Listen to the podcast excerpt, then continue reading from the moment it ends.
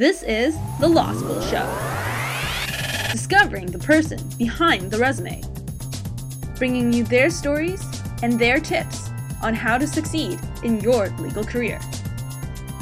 Catch it all here, right now, on The Law School Show. Hi, Susana. Thank you very much for doing this interview with The Law School Show. Well, thank you for having me. Yeah, let's just get started. Yes, of course.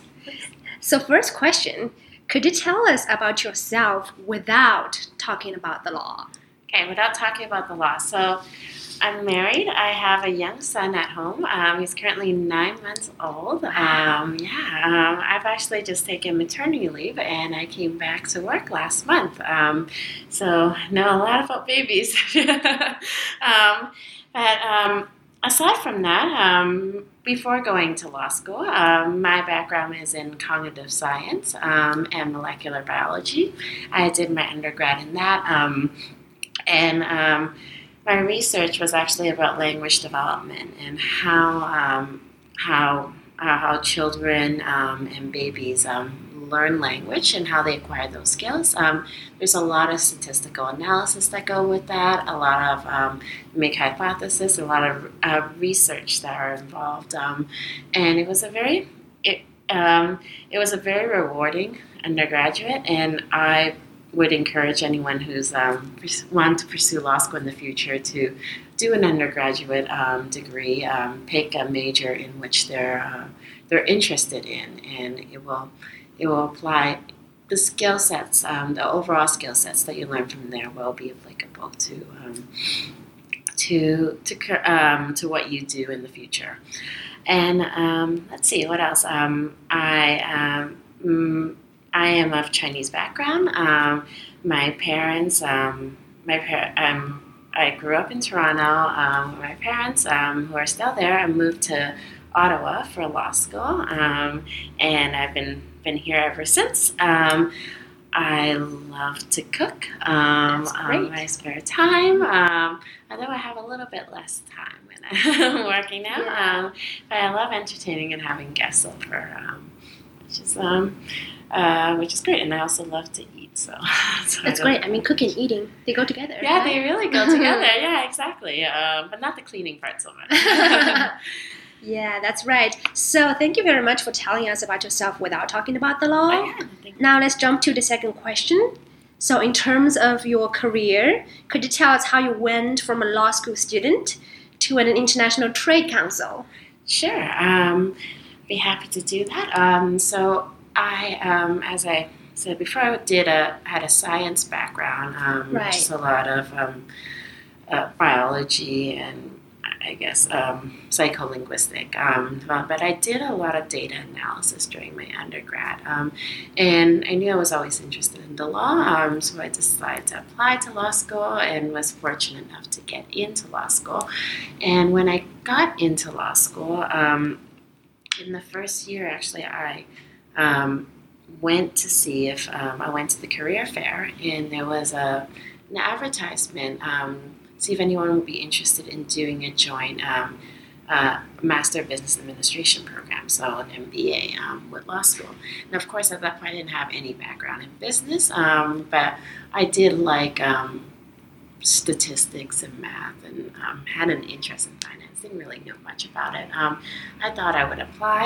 Um, it would be a three and a half year program at the University of Ottawa. Um, so we just tackle an extra semester onto law school. Um, uh, again, um, I was um, fortunate enough again to get into the joint program, um, and so I did my second year uh, at Telfer um, at the University of Ottawa at the business school, and I learned a lot of the business aspects, uh, the skills there, economic, um, financial skills, um, and then I went back into law school. Um, so when I, in my second year of law school, which would be my third year, um, of the my program. friends of the program, um, decided to apply for summer programs, um, chose Ottawa because my husband, uh, my husband's here, and he, he was also in law school, and he had, uh, he's uh, will be articling at a, at a firm in um, Ottawa at the time, um, and so I went to uh, went to see what was available. Um, applied to um, I would say, uh, several firms um, that I thought I might have an interest in. Um, and uh, when I came in for an interview at Cassidy Levy Kent, I knew they focused on international trade. Um, and at that point, um, I knew that I was interested in the international market um, because of my back, um, because of my Chinese background, right. um, being uh, being of Chinese descent, and also um, uh, the language skills that come with exactly. that. You speak quite a few languages. Um, I do speak quite. I do speak quite a few languages. I was fortunate because um, my parents had taught me that growing up, um, which is very useful. Um, I generally thought that it was an advantage um, for me to um, be exposed to so many languages um, as a as a child, um, and so I'm able to um, to communicate in those languages now. Um, and so when I had interviewed, um, I knew I liked international law, um, I and it turns out a lot of what Trade Council do at um, Cassidy Levy Kent is a lot. We do we look at prices. Um, we analyze prices of trades, um, volume of trades that come in. Um, so there's a lot of analyses that requires um, statistical skills. That requires um, uh, use of Excel. That requires um, financial skills about being able to read financial statements, balance statement, um, which I found useful in learning for my M B A, um, and also the statistical skills that I developed in my background as a cognitive science um, student. So I, even though I didn't know about internet um, too much about trade itself, um, I seemed to have the background um, for. Um, for the career um, in this field, and I was fortunate that everyone um, that I seemed to get along uh, with people here, um, and they're very uh, they're very welcoming, um, and um, and so I started summering with the firm um, after um, the third year of my program, um, and it turns out I liked what I did, um, and you also I. Yes, what we do is we do a lot of those analysis of economics or financial analysis, and then we would write out what we do. Um, so legal research and writing skills would also come in very handy um, for that. And I like doing, I really like doing it. Um, I, it turns out in the summer, um, and um, I was uh, asked back to come back for articling, and of course I said yes. Um, and then really, um, maybe it's a maybe it's a straightforward path that um, that not everybody wants, or not everybody um, or might be able to um, get because of the economy or whatever it might, um, or just um, the situation they're in, um, or uh, personally. Um, but I continue to stay at the firm, um, and I've been at the firm for several years. Um, now, and um, I continue to refine my skills in international trade. Um, so.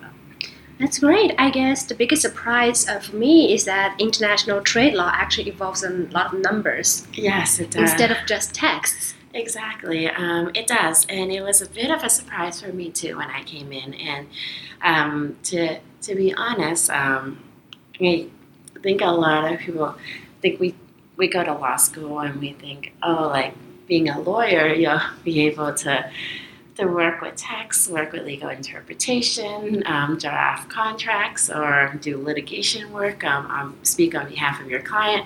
But you don't really think that there'll be numbers behind exactly. it, or or that's why you shy away from law school. Um, numbers are not for everyone, um, which I which I admit, um, and. Um, And it's okay if you want to stay away from it, because there are lots of other fields out there that don't require the use of numbers. Um, and lots of people who would um, be more than happy to never see numbers again. Um, and they still have very successful careers um, in the law. Um, and so I would say it's of the minority um, that lawyers work with numbers. Um, but if you are interested in numbers, um, Um, international trade law might be the field that you'll be interested um, in pursuing. Um, of course, there are aspects of trade law that um, don't also include numbers. Um, you or as much numbers, actually.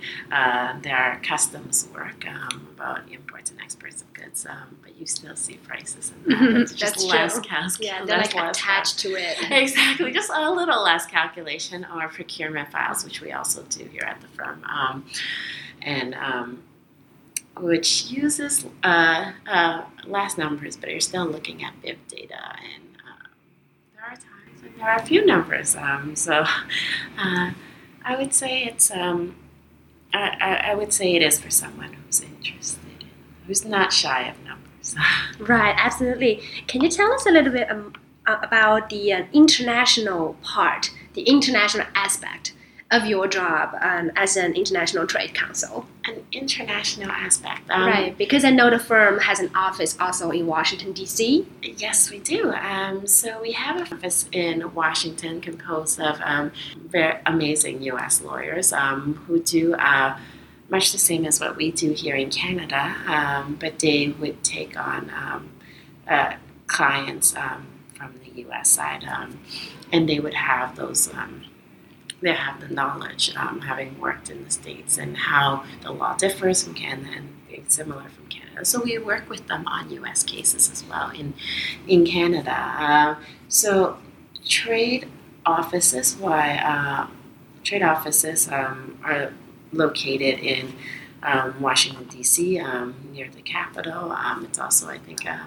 the majority of partners are from um, D C, which is why they chose that location. Um, but It's um, it's really great because you can work um, with domestic clients um, for for um, trade events um, that are within the States or within uh, within Canada, or you can have international clients as well um, from different countries, and and in that case you would.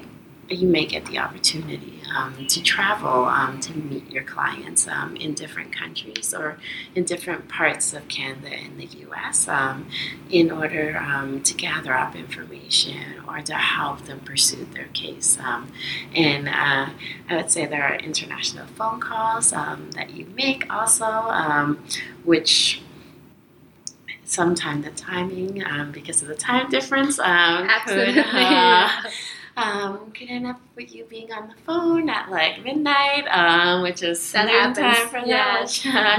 Happens often for a lot of students who also um, also have family or friends from interna- internationally understand that. Um, so, um, but I would say it's very rewarding because um, I like meeting people from different cultures. Um, having grown up in uh, in Canada um, with parents um, of eight. Um, Asian background. Um, I see cultural differences, um, and I like to learn about cultural differences. Um, my husband's French-Canadian, um, so I like to learn about... Um, so having clients that are international as well as domestic allows you to um, to be very supportive of um, and learn from other cultures and how they do business, um, which is very which I think is very rewarding in itself.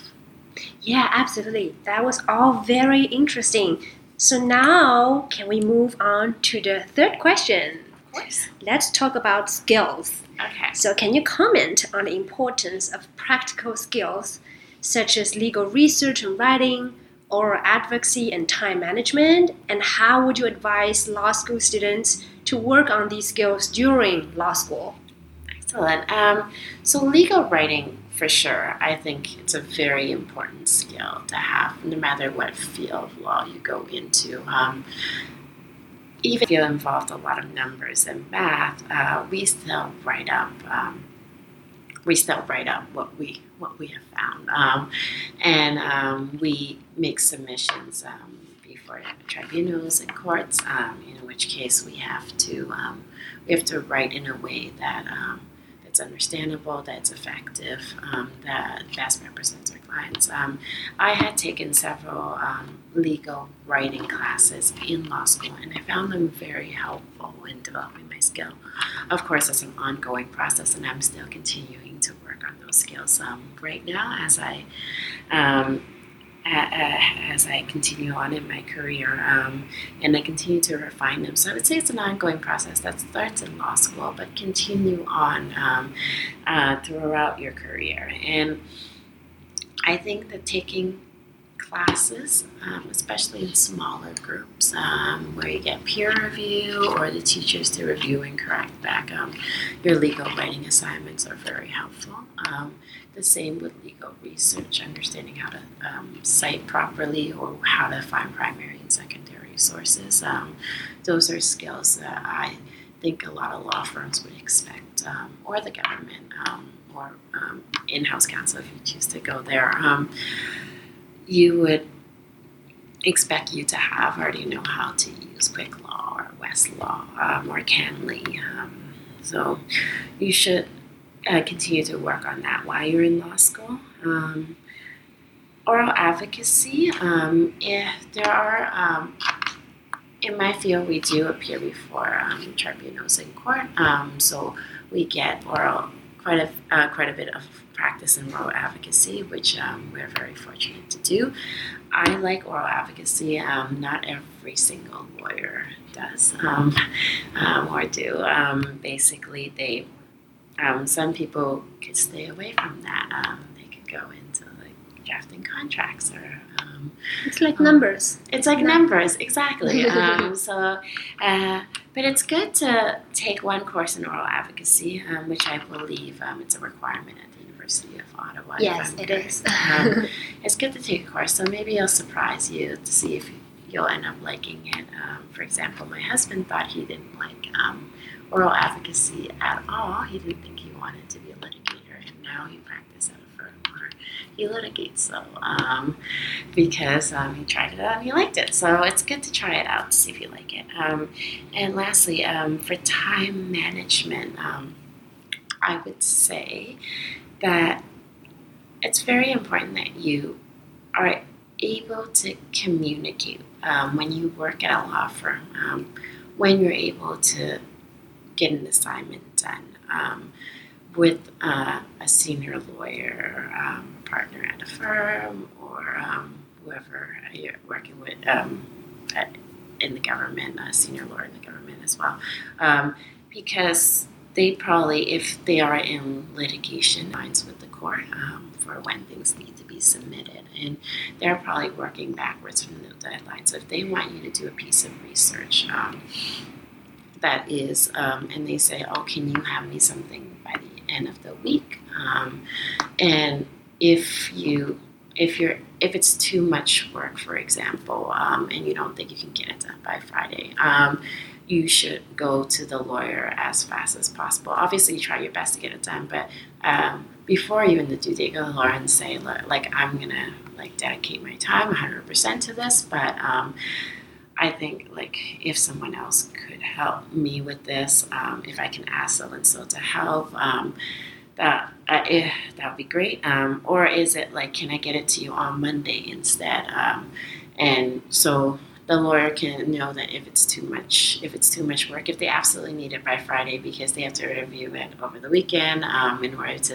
submit Um, something to the court or write up to the court by Monday, uh, then they would need the research done by Friday, and they would uh, they would need you to you or someone else to be able to help to get it done. Um, so I think that time management is important because there are a lot of deadlines. If um, even without litigation, even if it's um, it, even if you want to go into corporate law, um, you would have clients that want things by a certain date and. Uh, clients, um, and you should respect their time as well, because um, um, they're often uh, they're often paying you for your yeah, service. They're the clients. Uh, they're the clients. Um, so you should respect their time. If they want something on Friday, um, then you should um, do whatever you can to get it done, or don't be afraid um, to reach out um, and say, um, can I ask someone else to help me on this? It's better, it's better to do that. Um, Even if you're trying it, and you should try your hardest to get it done. It's better to do that than come Friday and you don't have anything ready.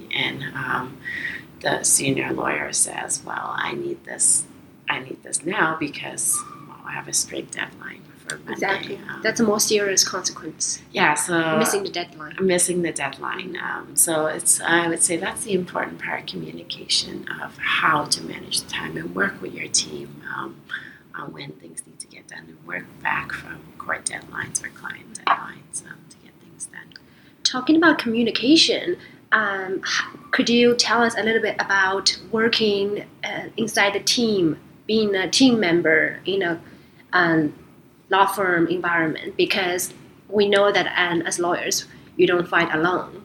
Yes, You're absolutely. always part of a team. You're absolutely right. Um, we're always part of a team. And I think I would encourage students to take a class where they're involved um, some teamwork, where you're working with um, other future lawyers. Uh, so there is a lot of teamwork involved, um, and it um, comes from drafting um, to doing the data analysis. Um, and I'm fortunate enough to have great people here that I work with, um, and everyone. Um, we would often divide up assignments into different parts, and everyone would take a part, and then we would review stuff. Um, in this case, we have, in my field, we have a lot of confidential information from clients that we um, that we are committed to um, to, to keeping confidential um, and not let inappropriate parties see it. Um,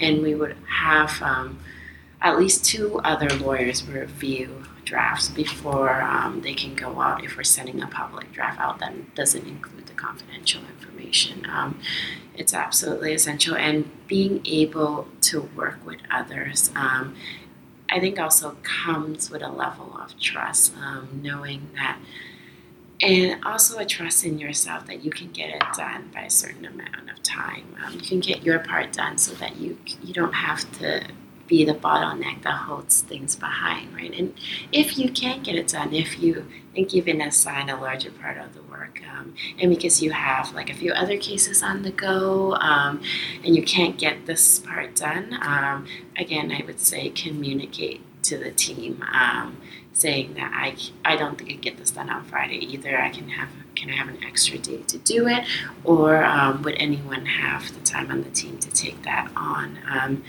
and we like to give credit for when um, at the firm that we work for what people do. Um, so everyone that is involved in the case, um, you know, they get their names put on the file and all that, even articling and summer students. Acknowledgement. Um, acknowledgement. Um, so I think it's I think that's important um, that that everyone who contributes um, are acknowledged for their work, um, but also not be afraid to reach out um, to other team members um, when you are stuck in a situation. Um, and there really are no stupid questions, uh, so they get things done. And I love working as a team because no, because we work on pretty big, a lot of the cases that we work on are pretty big cases um, that involves months and months of work and um, lots of drafting um, and lots of analysis, and and there are people who have strengths, uh, but who are everyone knows how uh, are taught um, to do everything. Um, but there are people who are stronger at data analysis. There are people who are stronger at writing. Um, there's some people who take longer time at writing, and instead of I guess um, instead of trying to be the best in every single aspect of things. You've got um, comparative advantages here. You've got comparative advantage mm-hmm. if you work truly well um, with others in your firm to bring this um, to bring uh, bring this case um, on behalf of your client, and ultimately you can better serve your client by taking advantage of all the skills, um, the strength of members of your team, in order to file the best, um, put the best foot forward for your client, file the best case. Um, And um, not to say you shouldn't step out of your comfort zone and try new things, um, and you should. But um, but people do have strengths, and um, and it's good to it's good to utilize that as well. And it's good to, let's say, know your strength and know your weakness. Exactly. Even yeah. when you're in law school, trying to explore within yourself exactly. and know about yourself, right? Exactly. Yes. Um, and that's why I think working in a team environment. It's, it's it's really good. I really like it. Um, That's good. Thank you very much, Susana. No, thank you so much um, for coming to speak with me. I really am. You've just been listening to The Law School Show. You can find all our episodes on iTunes, Stitcher, or at our website at the law school show dot com. If you liked what you heard, like us again on Facebook and get the latest updates from The Law School Show. Career advancing advice, right to your earbuds.